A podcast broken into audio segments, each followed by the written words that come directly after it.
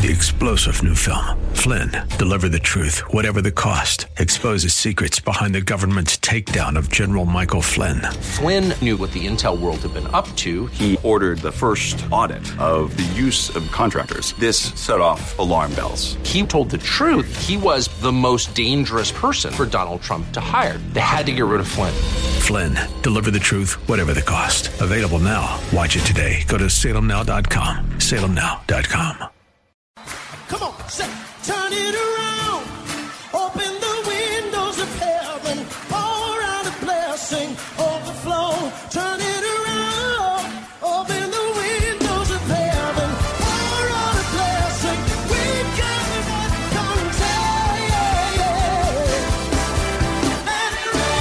Welcome to Beyond the Veil, a ministry of Day Spring Chapel. Arise, shine, and excel. Located at 1628 Hyde Park Ave, Hyde Park, Massachusetts.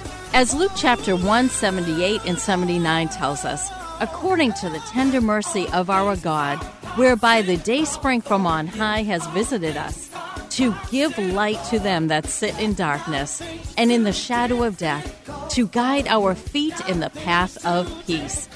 Now let's listen to today's message from Pastor David. have to tell him, cast your cares upon him. He cares for you. In the place of fellowship, there is that exchange.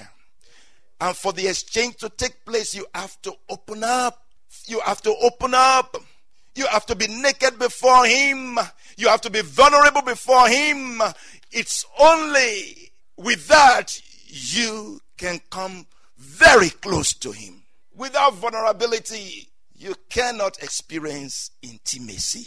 It is true with humans, it is true with God. If you're not ready to be vulnerable, you're not ready to be intimate. I can guarantee you safety with God so you can be free to be vulnerable with God. Amen. You can't be free to be vulnerable before just anybody. If you open up to just anybody, they will take advantage of you. You got to know that. I got to tell you that. So I'm not telling you just be open to everybody. Amen. Again, secrecy in a relationship prevents true and pleasurable intimacy. Your openness or transparency determines the depth of your intimacy. God desires to fellowship with his people. Amen. God desires to fellowship with his people. So we see here how God was still looking for Adam. And when it did not find him, so to say, in the place where he used to find him, say, Where are you, Adam? Where are you? And if you have not been fellowshipping with the Lord, the Lord is saying, Where are you? Every day you don't come around, God says, Where are you? You haven't spent time with me today. You haven't read your Bible today. Where are you? You haven't talked to me today. Where are you, Rachel? Where are you, where are you, Jennifer? Where are you, Michael? Where are you, Adam? I haven't seen you today. Where are you? As if he doesn't know where you are. Because he wants fellowship. That's why he's calling out to you. He's saying, You haven't come today. I haven't heard your voice today. And if you begin to shy away from the presence of the Lord, huh, then there is a question of sin. Is sin involved? When you begin to shy away from the presence of the Lord, is sin involved? Is it because of sin that you're hiding? Is it because of sin that you don't want to read the Bible? Because it's going to convict you. Or is, is it because of sin? Even if it's because of sin, the Lord says we have an advocate with the Father. Jesus Christ, the Holy One. Come boldly unto the throne of grace. Come boldly unto the throne of grace that you may obtain mercy and find grace to help in time of need. Don't run away from the presence of the Lord. Don't run away from the altar of grace, even if there is sin in the house. Even if there is sin in your life, don't run away. God is still calling you. Oh, God is still coming to the garden and saying, Where are you? Where are you? Where are you, Adam? Where are you? I want to fellowship with you. I want to interact with you. Where are you? God came around to them, talked with them, and covered their shame. Amen. They were trying to cover their own shame with leaves. God came around and covered their shame with a better apron, a better covering. You come around to God, He will cover you up. He will dress you up well. Whatever it is you're trying to cover up, whatever it is you're trying to hide, don't hide it. God knows already. He knows. Just be open. Just tell Him. This is what I've done. This is what I've done. This is what I'm experiencing.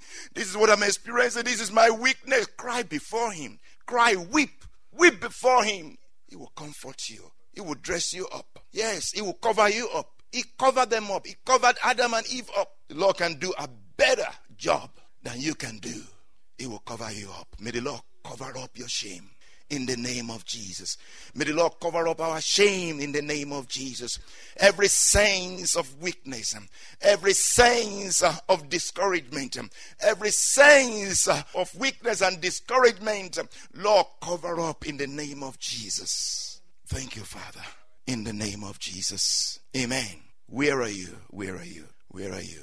The Lord is calling out every day. Where are you? Where are you? Blesses the man. Blesses the man who listens to me, watching daily at my gates, waiting at the post of my doors. Proverbs 8:34 blesses the man, strong is the man, happy is the man, pleases the man who listens to me, watching daily at my gates, waiting at the post of my doors.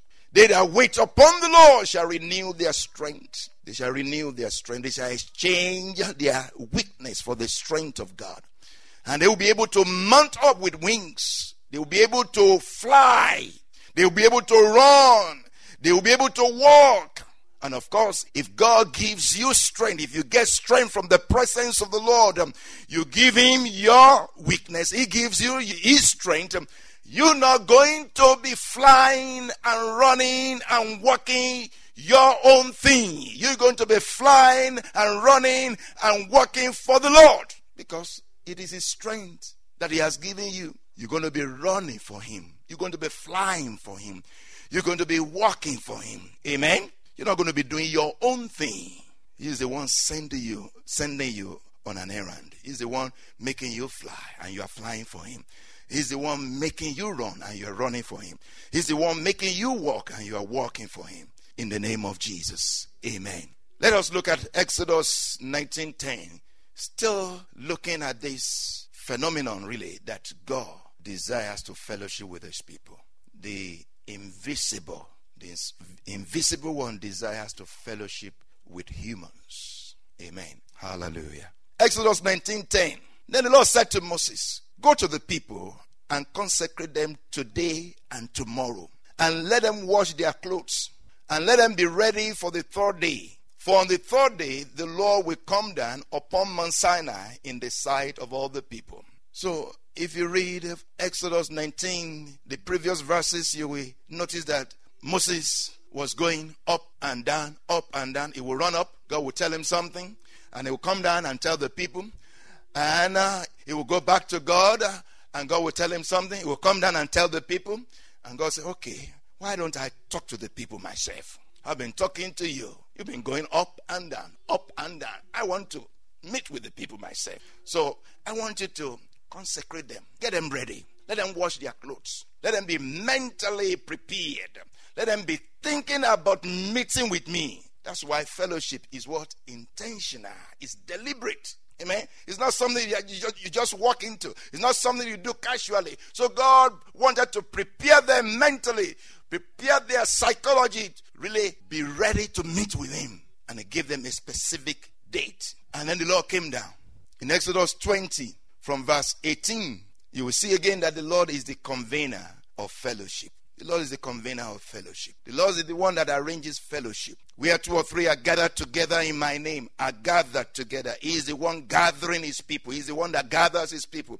His people don't just gather, they are gathered by him. So the Lord convenes this meeting in Exodus 19 and in Exodus 20. From verse 18, we see now all the people witness the thunderings the lightning flashes, the sound of the trumpet, and the mountain smoking.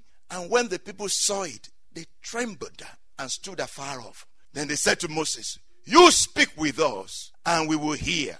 But let not God speak with us, for we're going to die. And verse 20, and Moses said to the people, Do not fear, for God has come to test you, and that his fear may be before you so that you may not sin, or his fear may be in your heart and you may not sin. So the people stood afar off, but Moses drew near the thick darkness where God was. Amen. God asked Moses to bring the people. Moses brings the people to God, and the people are afraid of God. Did God want to scare them? No. Amen. God just wanted to interact with them. And of course, God wanted them to know His holiness. He wanted them to know His nature, wanted them to know His will, wanted to fellowship with them. And the intention was to install fear or to equip them with a device called His fear in their heart so that they will not sin against Him. Amen. Every time we come before the Lord, God intends to equip us. You know, when you say you have a well equipped car, you just bought a car and it's well equipped. What does that mean? It's got all the gadgets. Huh? Oh, they, they, they load them up today. I mean, these days, they load them up. So when you come before the Lord, God wants to load you up, He wants to equip you, He wants to update you, upgrade you. Your computer has to be upgraded every now and then. Your phone has to be upgraded every now and then. We need to be upgraded every time. Every day we need upgrades. Every day we need uh, equipping. Amen. God wants to install something new within us every day, a device within us, an heavenly device, a spiritual device, a spiritual technology. Every day, God wants to install something on the inside of us. And in this place, God wanted to install His fear in their heart so that it will give them an ability not to sin. Amen. But they had nothing to do with it. They stood away from God, they stood back. They were convicted of their sins. In the presence of God, they were convicted of their sins. And instead of running towards God, they stood away from God. No, God don't speak with us. And we don't want to speak with you either. The Lord is the convener of fellowship. If we look at Matthew 18 20 and 1 Corinthians 5 from verse 4, the Lord desires fellowship. He desires fellowship with his people. And it's because he wants to encourage us, he wants to equip us, he wants to fortify us. We hope you have been blessed by today's broadcast. Come worship with us at Dayspring Chapel, located at 1628 Hyde Park Ave in Hyde Park, Massachusetts. Sunday worship is at 1 p.m. Bible study and prayers on Wednesday at 7:30. You may contact Pastor David for prayers or counseling at 857 266 0778 extension 2. Until tomorrow at this same time, Monday through Friday, arise, shine, and excel. Three star general Michael J. Flynn, head of the Pentagon Intelligence Agency, knew all the government's dirty secrets. He was one of the most respected generals in the military. Flynn knew what the intel world had been up to. He understood its funding. He ordered the first audit of the use of contractors. This set off alarm bells. The explosive new documentary, Flynn, Deliver the Truth, Whatever the Cost, and covers the facts behind this scandal. Flynn told the truth. He was the most dangerous person for Donald Trump to hire. I find out the worst enemy that I'm going to face in my life is right here in America. They took my assessment and they wanted me to change it. And I was like, I'm not changing it. They had to get rid of Flynn.